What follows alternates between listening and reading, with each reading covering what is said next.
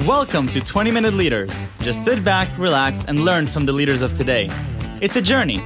Each one is different, unique, inspiring. Let's get started. This episode is powered by J Ventures, a community driven VC fund in Silicon Valley, and is sponsored by Hillel Stanford, Upwest, and Hippo Insurance. Our 64th guest is a very, very special one because he is my brother, Or Matias, Broadway musical director, composer, and writer. Or is a composer, music director, and music producer. He has worked extensively on and off Broadway, The Great Comet of 1812, Preludes, and Octet, and has collaborated with artists such as Josh Groban, the Trans Siberian Orchestra, and others. His compositions for theater have been performed worldwide, and his work has garnered numerous awards and nominations. A graduate of both Juilliard and NYU, he continuously strives to bridge the gap between various musical genres. Or Matias, thank you for joining me on 20 Minute Leaders.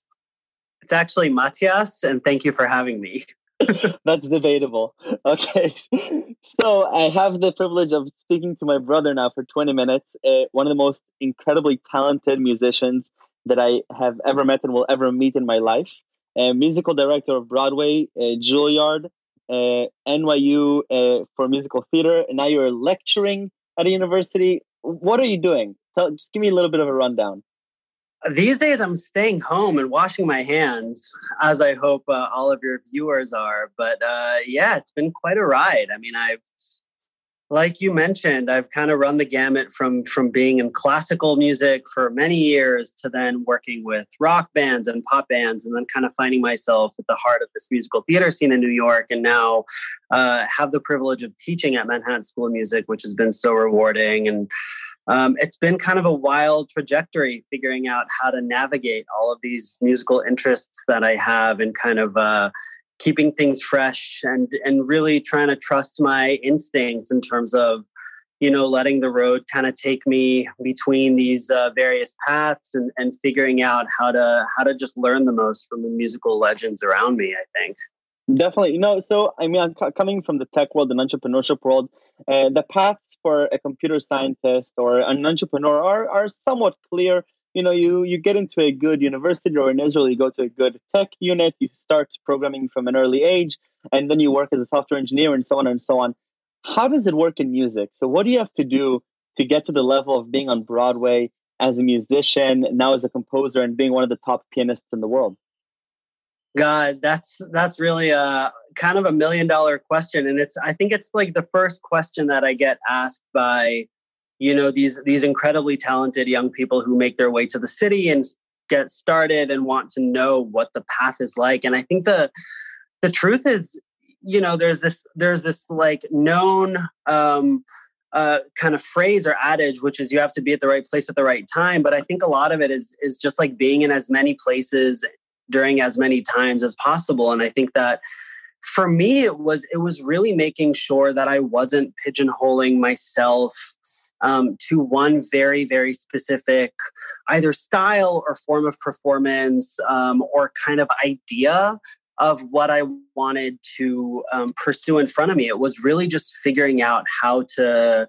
Um, how to really finesse the things that sounded interesting to me, and I can be a little bit more specific. So, yeah, you know, I grew up I grew up writing songs and being inspired by a lot of Israeli songwriters and American songwriters and thinking that I wanted to be a songwriter. And so I, you know, spent my formative teenage years writing as many songs as I possibly could and learning I still listen to them, yeah. And learning from, you know, the great, great songwriters um, who I was inspired by their work. And so I did that for many years. And then weirdly, you know, when I was when I was 16 and was living in Palo Alto, um, kind of found myself really immersed with a dream of pursuing classical music to the highest level. So then I started practicing for hours a day and really taking that seriously and found myself at Juilliard and and you know did that. Wait, wait, wait. So back up. What does it mean to practice for hours a day? Paint me a picture because you know most people don't get to experience what I've experienced growing up, having a brother that's all day next to the piano and just doing scales on top of scales on top of scales give me the rundown. What what is it like? Yeah, so that's it's a great question, and it's something that I have to admit, even for myself, I came to it a little bit later than a lot of my um, uh, Juilliard peers who had kind of been doing it since they were kids. But for me, you know, like a daily routine, like you're saying, would would often consist of starting the day with an hour of scales or technical exercises, um, and that's something that for me was really kind of the gateway into the practice day. It's warming up the hands and stretching the boundaries of what was possible physically at the instrument, working on things like dexterity, working on things like precision, and making sure that all the fingers were even in terms of the way they were approaching the piano. So that's like, you know, that's a very like kind of methodical technical uh, form of practice and then you can really in terms of in terms of how those hours are spent it's kind of amazing because when you look at the idea of working on a piece of music you know there's the technical element of being able to perform it so if you think of even even pieces that you know people have heard of like rachmaninoff concertos right so there's the yeah. element of being able to play the notes which which in and of itself is is an enormous task and takes hundreds of hours in order to finesse but then there's also yeah. the element of the musical work, which is the question of exactly how you're executing each phrase. And that toy and the emotions you're putting into it. Right. Exactly. And that and that is endless. And it's all about the relationship between how much control you have in a technical level in order to be execute the ideas that you have on a musical level. And so that's the relationship that you work on during the practice session. But you actually went, you know, you look at sports and you look at, let's say, soccer, you have some of the inevitable injuries that people have throughout their career. You had some some similar injuries, but from a musical perspective, right? Yeah. I mean, I remember your hands and every, and your back and everything. Yeah, it was so so the kind of the crazy twist um to like kind of the the arc that my story took is that after all these you know years of really practicing and and and getting into Juilliard and feeling so excited I found myself there and during my freshman year I was so eager to prove myself that I was practicing tenfold and sometimes spending 12 hours a day in the practice room. Wow. Um, and a few months into my very first year, I started feeling these tingles around my right arm and it kind of went from zero to 60 in a matter of days and found myself with crippling tendonitis and actually had wow. to stop playing the piano for about six months i couldn't i went back i i was seeing this uh, physiotherapist who would allow me to, to practice for five minutes a day and so oh there was God. this crazy moment where i was in this like epicenter of like the the greatest musical institution in the world and everybody around me kind of leaping in strides and i was able to touch the piano for five minutes a day. It was a very very challenging to say the least period in my life. Unbelievable. For the thousands of people who wish they could be in juilliard but uh, you know because of its selectivity they don't have the opportunity to be there give me you know two cents of, of what the, those four years were like both the good and the bad Ooh, uh, you open up a um, a large can of worms, Michael Matias. Um, so the good is certainly the fact that you know I was at this institution that gave me gave me musical tools that I genuinely I, I know for certain that I would not have acquired anywhere else in the world. I mean, it's unbelievable, and the amount of just like knowledge and technique and understanding and depth is something I draw on every day right now when I write for theater, when I compose for various mediums. It's just this like amazing toolbox of knowledge that I acquired. Um, the, the, you know the, the more challenging side of the school is the technical element because part of what the school does is it preps you in such a profound way to be able to tackle anything under any circumstance with any level of duress which means that the expectations are, are incredibly high and the demands are high. And sometimes, sometimes it's it's possible to a little bit lose sight of the heart behind the things that you're working on because the speed is so robust. And so I will say for me, as somebody who came to school already feeling like I was struggling to keep up with the technical elements it was hard for me to navigate the demands and the passion for the element itself. No, and I'm sure that it's it, that with all of that, you also have the huge competitive nature of any uh, and any selective place where you're competing at the end over slots.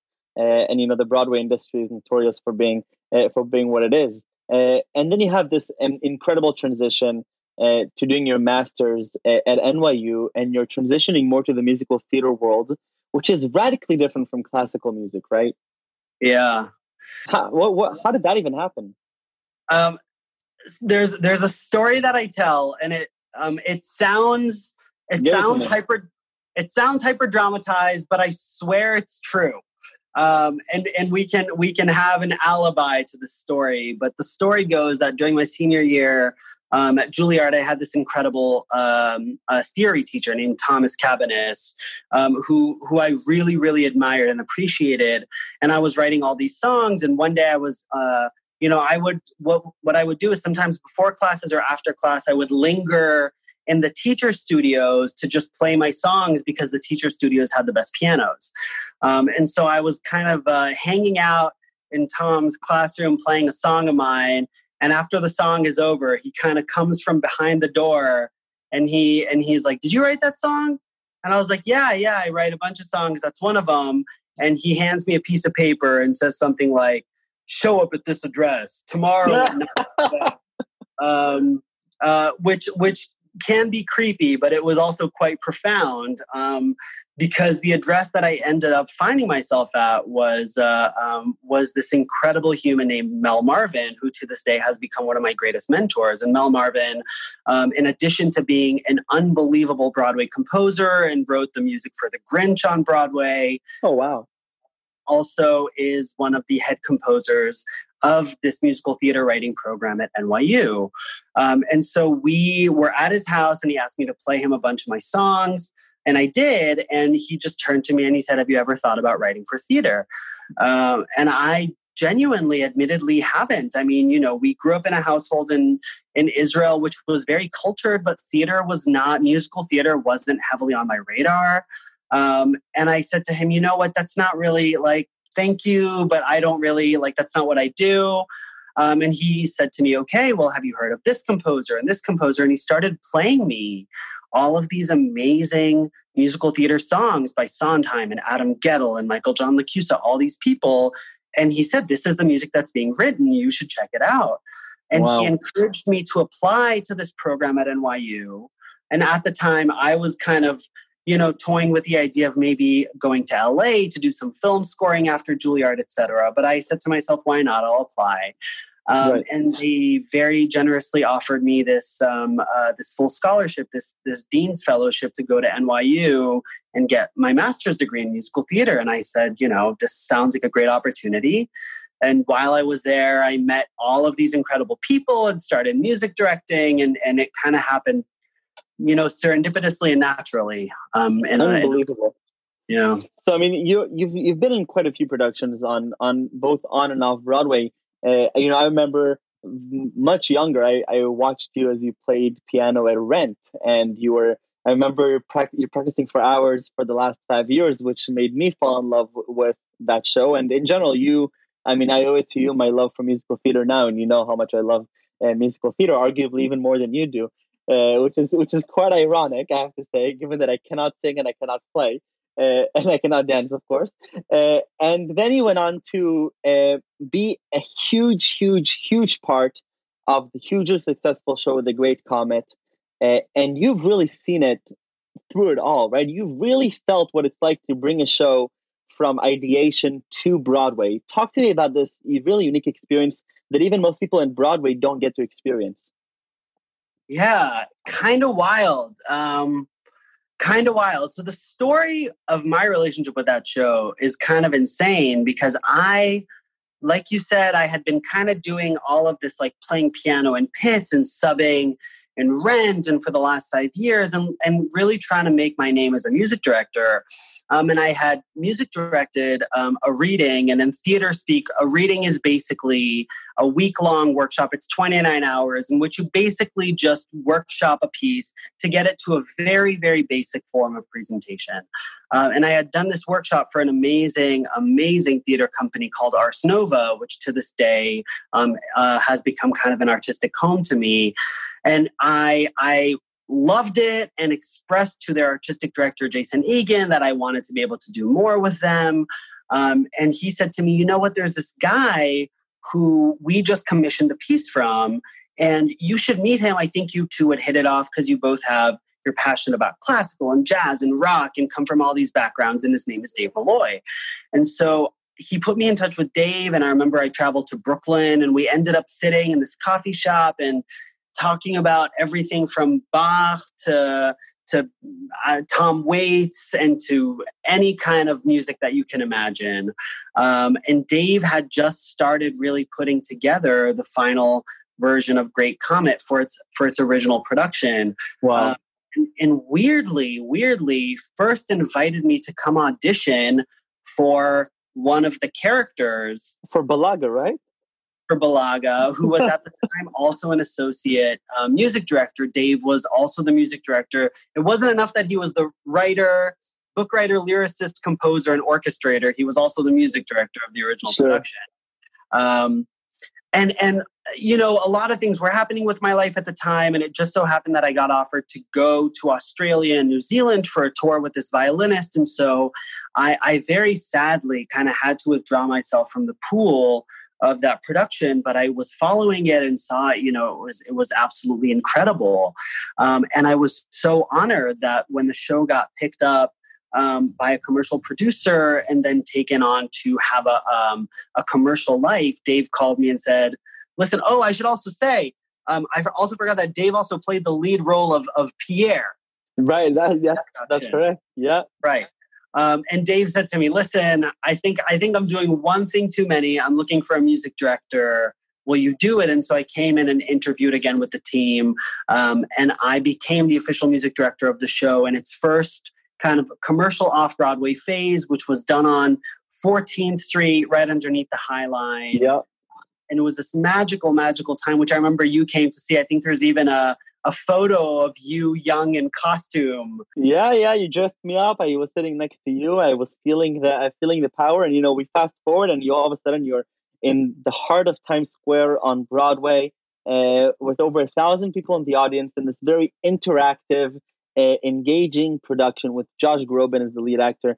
And uh, you know, I, I, every time I still see the Good Morning America uh, snippet of, of where you guys are performing, it just puts a smile on my face. And all my friends who love musical theater, they just can't stop raving about the Great Comet and the work that he did there. It was just so incredible. But you're not just a musical director because you also were nominated for for an award for being an actor acting as Rachmaninov. So funny that you're mentioning him throughout this because you're actually playing Rachmaninov uh, in the Lincoln uh, at the Lincoln Center, right?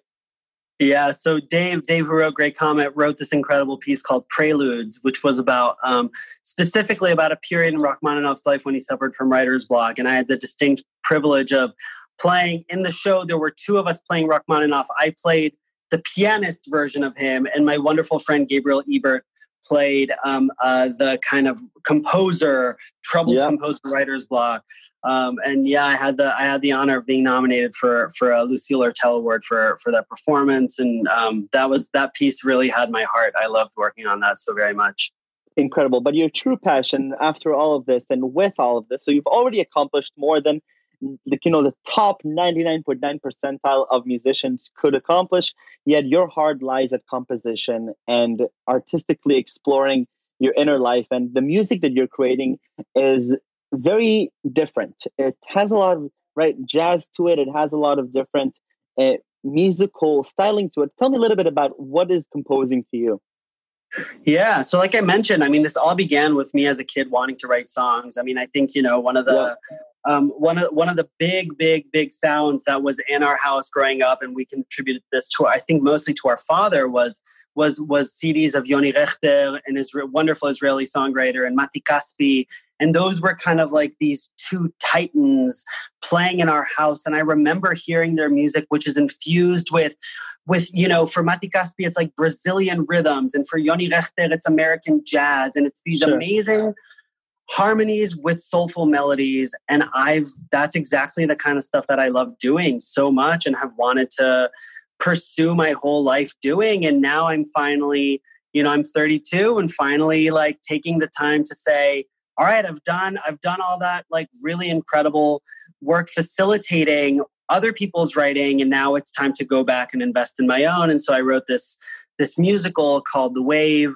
um, uh, which is based on this uh, uh, really kind of harrowing experiment in which a teacher turned a whole high school into this fascist movement in the 60s. Right. Um, and I've been, you know, developing it for a few years with uh, uh, with my fiance Chloe Treat, who I know that you also interviewed. Um, and we finally, finally this year um, are getting a world premiere production of it in Austria, um, in Linz. I mean, you know, knock on wood, God willing. World tour. Uh, so a world premiere of the this musical in Linz, Austria, God willing. You know, if uh, let's just hope the world starts healing as quickly as possible. But uh, that, oh, it's just incredible. So we're, we're we're almost at twenty minutes, but I do have to ask you the most important question. I need three words that best describe you, or as somebody that you worked with would describe you as. Um, I'd say okay, passionate um, uh, I'd say like hardworking or diligent, um, and earnest. Earnest. Okay, explain that for a second.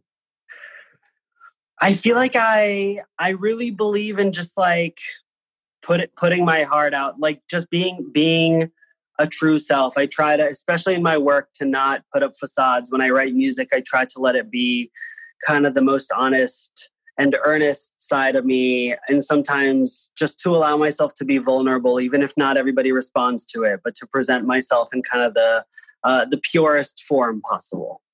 I love it. Oh achi toda rabba rabba thank you brother michael